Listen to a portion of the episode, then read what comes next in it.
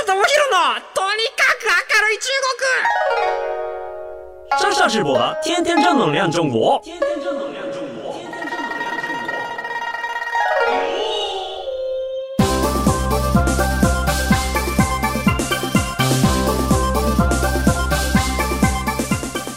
シャシメニューシメン、大家好，我是上上直播。皆さん、こんにちは。中国ビリビリナンバーワン日本人インフルエンサー、コンテンツプロデューサーの山下智博です。日本放送、ポッドキャストステーション山下智博のとにかく明るい中国。この番組は、中国で結構有名な私があなたの知らない中国の面白トピックや、そんなにどやれない豆知識を紹介していき、日本と中国の架け橋ならぬローション的な役割を果たしていきます。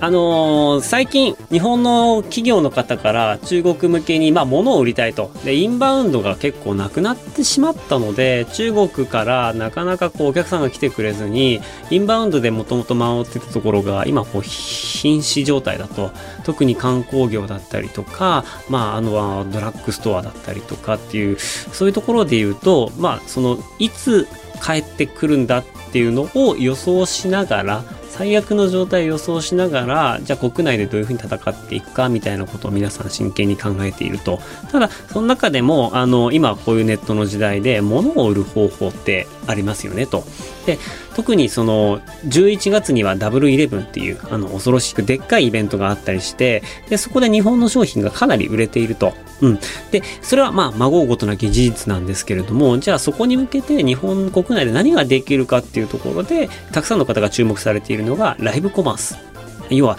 インフルエンサーだったり芸能人の方が生配信しながらテレビショッピングみたいなそれのネット版ですよね。それをやっていますと。で本日はその、えー、とライブコマースのお話をしていきたいと思います。題して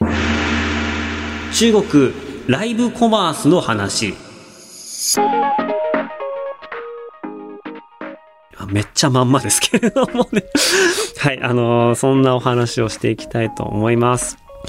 それでですね、あの、まあ、本当にですね、中国ってでかいですよっていう話もしましたし、えー中国ってそれぞれ地域によって使ってるアプリが違いますよってお話もしました。で、あの、受けるインフルエンサーの種類も若干違ったりとか、まあ、その物価、給与所得も全然地域によって変わっていますと。で、さらに、あの、世代によって、いわゆるその Z 世代って言われるニュージェネレーション世代だったりとか、80年代生まれの新ホワイトカラーって言われるような、あの、今も、えっ、と、自分で独身で、給料を自分のために使えるような、まあそういうういうこう消費が大きい人たちっていう人たちも、あの、世代で分かれたりとかしていて、まあそういったそれぞれの人たちにマーケティングしなければいけませんよっていうところがあります。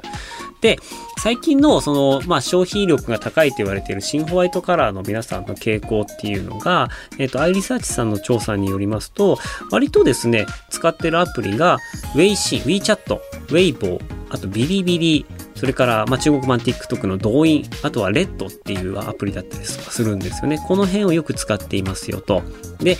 低価格帯のものって、今、中国国産のものをよく買っています。で、昔は中国の低価格帯とか中価格帯のものってみんなあまり買ってなかったんですよ。で、なぜかというと、なんか安全性に疑いがあると。中国の人たちも中国製品のに対しての信頼性があまりなかったんですよね。なんかそのクリーム塗って肌が荒れてしまうとか、まあそういう些細なものからいろいろあって、僕の友達が言ってたのが、日本の化粧品の何がいいって、副作用が絶対出ないのがいい。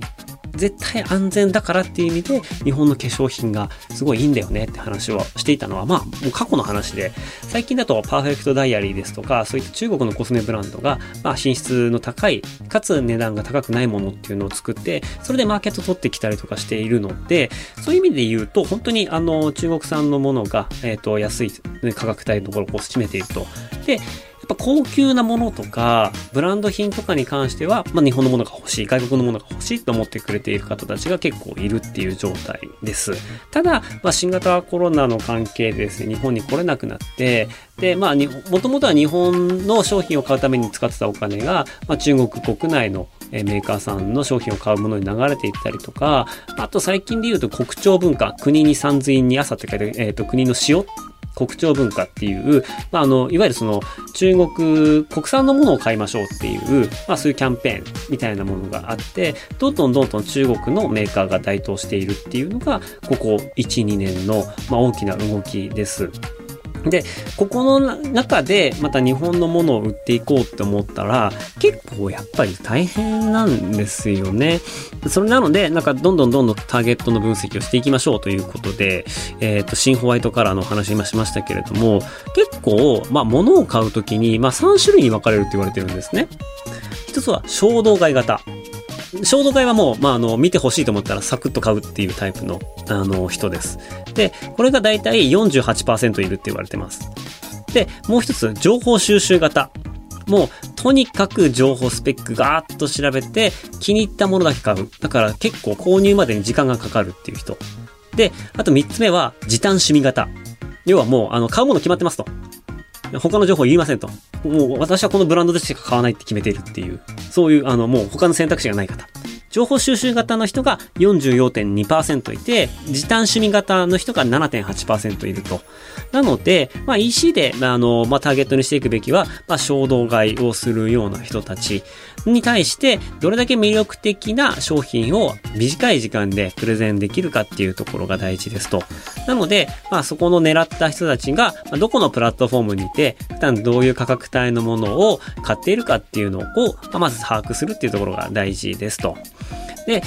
その後ですね、まあ実際にこうダブルイレブンっていう、まああの恐ろしくでかいイベントの話になっていくんですけれども、実はですね、これ結構昔からこう独身の日ということで、えー、やったこうブラックセールだったんですけれども、まあ最近だともうこれが、えっ、ー、と、中国のタオバオ、天猫っていう、まああの買い物、アリババの買い物のプラットフォームがもう本当最近はずっと長くやっていますと、で、2020年段階で売上の合計が約えー、4972 2億元、日本円で8兆5000億円。うん。で、これはまあ別に1日で売り上げたものじゃなくて、最近ってそのキャンペーン自体が結構長くなってるんですよね。11月に入った頃にはもうキャンペーンがスタートしてますとか、10月の末からキャンペーンがスタートしますみたいなことがあって、それの積み上げて、えー、数字がどんどんどんどん伸びてきているっていう状況があったりします。で、すごいんですよね、この金額っていうのが。まあなんか少しそこのおこぼれに預かりたいっていうのはあるとは思うんですけれども、ここには実はいろんなトリックというか、数字の読み方の、あの、いくつかパターンがあったりして、まあ額面通りなかなか受け取るっていうことは、ちょっと、えっ、ー、と、待っていただきたいなと いうところで、後からちょっとあの、この裏のお話をしていきたいと思います。で、さらに最近ですと、まあ今までそのアリババ参加のの、えー、EC プラットフォームっていうのが、まあ有名で、そこでライブコマースして物を売るっていうのが一般的だったんですけれども、まあそれがちょっと、えっ、ー、と、他のプラットフォームにも広がっていますと。で、最近だと、動員、いわゆるその中国版 TikTok っていうのと、まあ、あの、同じ縦型動画のクワイショっていうところですね。ここの縦型動画のプラットフォームが、えっ、ー、と、ライブコマース、縦型のままできるようになっていて、で、実際に、まあ、そのキャンペーン期間じゃなくても、アカウント持っている人とか企業が、サイトの中に、アプリの中に自分の店を持てるようになってるんですね。申請して必要な資料を出せれば、えっ、ー、と、必要なものが、あの、売れますと。で、買ってくれたら自分たちで商品を発送するっていうような形で、そこの手数料をプラットフォーム持っていくっていう形なんですよね。つまり、今までのプラットフォームって物を売るための EC プラットフォームが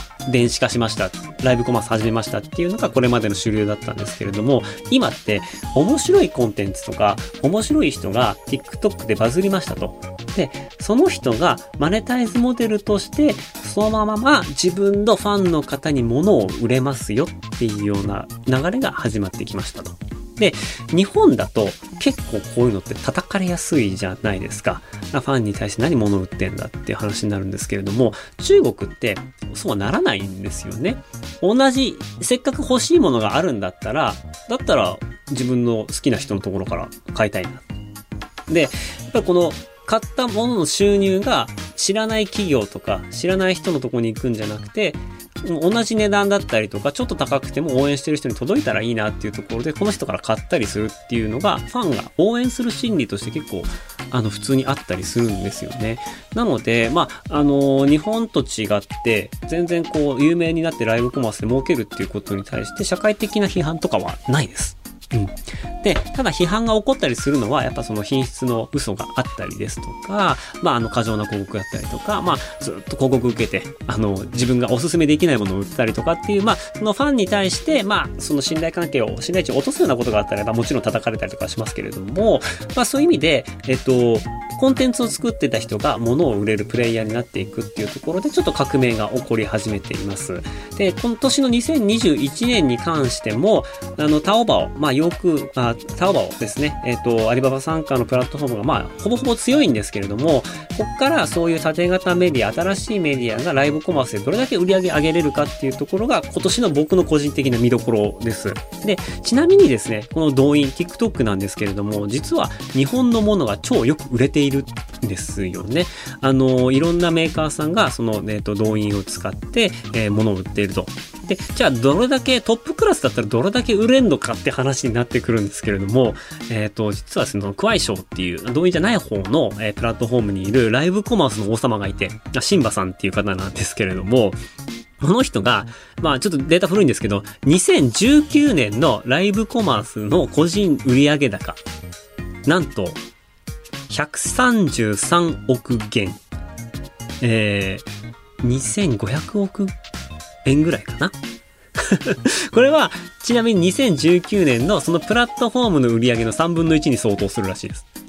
トップが全体の、企業全体の3分の1の売り上げを叩き出していて、これが2019年なんで、2020年の数字、2021年の数字って、これ業界伸びてるんで、まだまだ増えてきていると。で、やっぱここまで行くと、あ、芸能人より稼げるじゃん、みたいな話になってきて、どんどんどんどん脚光が浴びてきます。まあ、もちろん、話せて、容姿端麗で、で、最低価格を提示できるっていうのがトップ KOL の秘密なんですよ。で、何かっていうと、商品って変わんないじゃないですか。商品そのものってどこで買っても変わらないじゃないですか。じゃあ、ユーザーは何を見て判断するかっていうと、価格なんですよ。この人のところで買うと、安い、一番安いっていうのがトップ KOL の秘密なんですね。なので、えっと、例えば他のところで1000円で売ってるものがありますと。で、他のインフルエンサーには950円でおろしますと。1本売れたら50円でっていうような形で商売してるんですけれども、有名人がやると、要は人が見に来るわけじゃないですか。人が見に来た時に、じゃあ、あなたがやるんだったら900円でいいですと。900円で100円持って、あの、いいから、1本100円持ってっていいから、最低価格で出すんで、どんどん商品紹介してくださいっていう形で、有利な条件をメーカー側から引き出せるんですね。で、同じ商品、でも価格が50円違います。どっち買いますか？って言ったら、有名人が売ってる価格安いものにみんな集まるようになるんですね。これって逆に言うと、トップのインフルエンサーだけが美味しい思いができて、その下っていうのは結構過酷なんですよ。で、どれだけ過酷かっていうと、今、ショップとかで、まあ、求人があるんですけれども、1日8時間から10時間ずっと生放送するっていう仕事。メーカーさんに雇われて、とにかく売れるかどうかわかんないけれども、ずっと喋って。一日中ずっとライブコマース開けといて、生放送が閉じてないような状況です。もう言ったらもう店舗みたいなもんですよ。で、あの、見てるかどうかわからない人に向かって、この商品はこうこうこうで、この商品はどうこうって毎日で、プラス、まあ、こう、例えばそれがこう企業に雇われてる人ですけれども、個人でやってる人とかは、まあ、面白いコンテンツを作りながら、えっと、まあ、いろんなところに行って、これ売ってくれないか、これ売らせてくれないか、これ売らせないかっていう話をして、夜になったら生放送始めて物を売るっていうような感じで、結構ね、下を見たら、これは無理だわっていうようなこととかあったりします。ただやっぱトップはえげつない。で、逸話があって、結婚式を挙げたんですよ。この人、シンバさんって。1億円。1億円かけた結婚式をやりましたと。もうすごいじゃないですか。で、結婚式の中でなんとライブコマースをやりましたと。で、なんで1億円かかったかっていうと、いろんな有名人呼んだんですよ。で、歌手に歌ってもらったりとか、なんかパフォーマンスしてもらったりとかっていうのをライブコマースで無料で見せる。あの、生放送で無料で見せる。で、途中で記念品が売られるわけですよ。で、お買い得な商品があります。結婚式そのものをショーにしてしまって、ライブプラスショ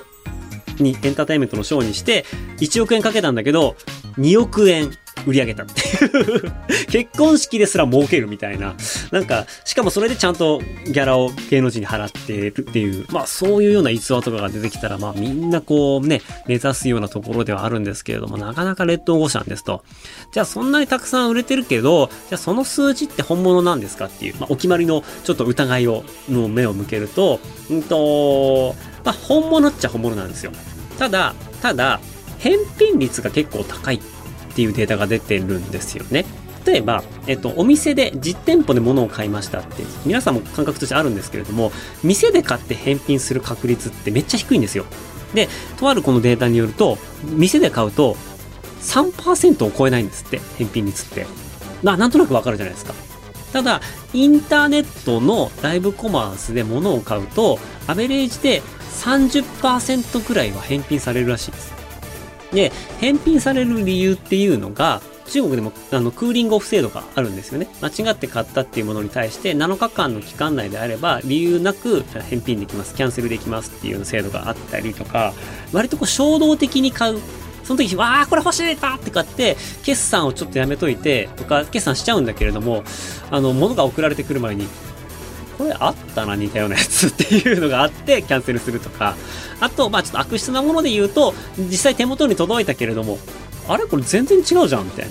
思ってたの全然違うからいらないって言ってキャンセル、返品するパターンとかも全部含めるとやっぱり30%かあるらしいんですよね。なので、えっと、額面的にはすごいこう、あの、見栄えが良かったりするんですけれども、じゃあ実際それ全てがしっかり、あの、売り上げてお金が入ってきてるかって言ったら、なんかそこの数字だけではその辺見れないよねと。で、ましてやそういうイベント的なものになっていくと、その30%ぐらいの確率が40%になったり50%になったりとかあったりするので、まあ、そこに関して言うと、売れてはいるし、数字はしっかり出ているし、日本企業がライブコマースをやって中国向けて発信していくっていうことに対しては、もう全然ポジティブですと。ただ、このすげえ数字にこう踊らせないでくださいと。ちょっと裏があるんで、その辺も覚悟してやらないと、いや、こんなはずじゃなかったのにっていうような形になってしまうので、その辺気をつけてもらえたらなと思います。ただ、まあ、そこに関して言うと、日本の製品ってすごくクオリティが高いって言われていますし、あの、顧客満足度も高いので、この辺は嘘とか、あの、こう、過剰な広告さえしなければ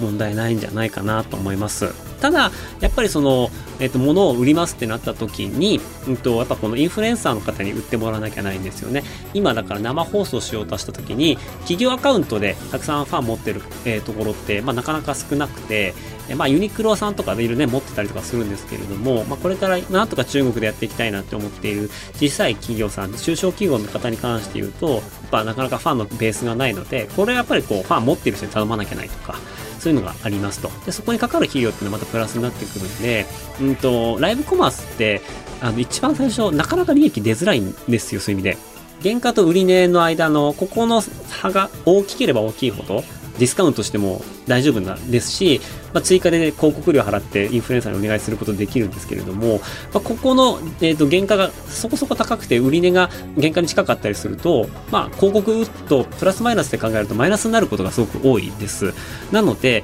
そういったイベントに乗っかって注目を集めて、まずはサンプリングというか、まずは安くいいものを使ってもらうっていう意味で、一番最初っていうか初期段階はほぼほぼ投資になっちゃうんですよね。で、使ってみないとそのままがいいかどうかってわかんなかったりするので、ちょっとリピーターを作っていくためには、ポンってやってすぐ儲けるっていうことがなかなかできないっていうのが、あの現状です。実際にこう、あの物流のコストだったりとか、えっ、ー、と、そういったのもあったりとかするんで、その辺のそろばん勘定っていうのをした上で、えっ、ー、と、ご相談いただければいろんなアドバイスができるかなと思っています。あとは、本当に Weibo の回とかでもお話しましたけれども、まあ、Weibo に限らず、いろんなプラットフォームで、あの、水増しファンっていうか、買ったファン、ゾンビフォロワーっていうのが結構存在しています。で、いろんな、えっ、ー、と、KOL の方が、うちはフォロワーこんなにたくさんいるから、一緒にやりましょうみたいな話、話持ってきますけれども、そこの数字っていうのは、ちょっと、あの、発注する前に一旦、うんと、睨むようにしていただいてそういった意味ではこう信頼感のある KOL とご一緒に仕事をするっていうのがすごく大事なんじゃないかなと思っています。あのこういった KOL ですね。あのまあ僕の知り合いとかでもいたりしますんでもしあの興味があればお問い合わせいただければと思います。なのでまあ市場調査からプラットフォームを選んでで KOL 選んでで、まあ、実際にそろばん叩いてうまくいくかどうかっていうところも含めてライブコマースっていうのはねあのすごいこう金額だけ見るとめちゃめちゃいいじゃんってなるんですけれどもなかなかうまくいかないよ。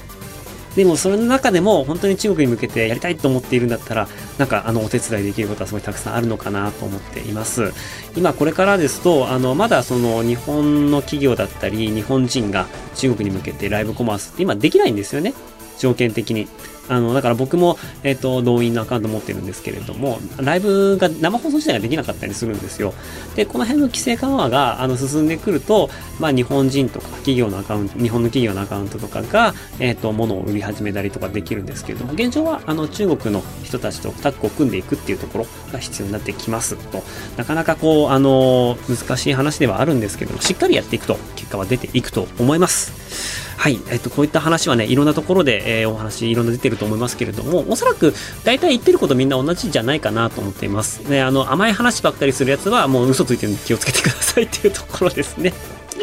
はい。ということでですね、あの、今日はですね、中国のライブコマース事情っていうお話をさせていただきました。どうですかね、あのー、まあ、中国進出、まあ、考えている方とかね、あのーやりたいなって思うのかなちょっとね、ネガティブな話もたくさんしちゃったんですけれども、まあ、業界としてはもうどんどん伸びていってるので、まだまだこの参入の余地というか、独自性を出していければ、要はその中国人が作れないものとか、中国にはないものっていうのをしっかりブランディングしていければ、日本のブランドってまだまだ戦える余地があるんじゃないかなと思っています。特になんか、あの単純にな KOL っていうかインフルエンサーが商品の上っ面を紹介するだけではなくてなんかその職人のねこだわりですとか作ってる人のこだわりとかえっ、ー、とまあ本当ミリ単位でこだわっていますとかなんかそういうような職人のこだわりとかあのその歴史とかそういったものが組み合わさってくるとまあ、ブランド化ができていきますよね。で安売り競争で中国の製品に勝つっていうのが今やちょっと難しくなっている時代なので日本はま早急にですねあのブランド化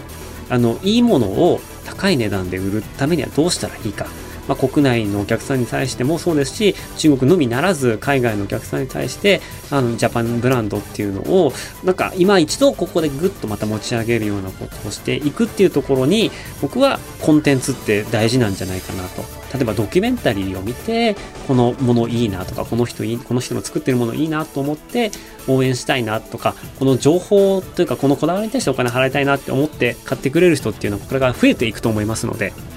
なんかそういうこうね価格競争に飛び込むというよりかは真似できないいいものを作って、それをしっかり海外に発信していく。この発信のところが今弱いんでね、そういうコンテンツプロデューサーっていうのがこれからどんどん必要になってくるんじゃないかなと思って、まあ、日本のいいものが海外に行き渡るように僕も頑張っていきますんで、これからもよろしくお願いいたします。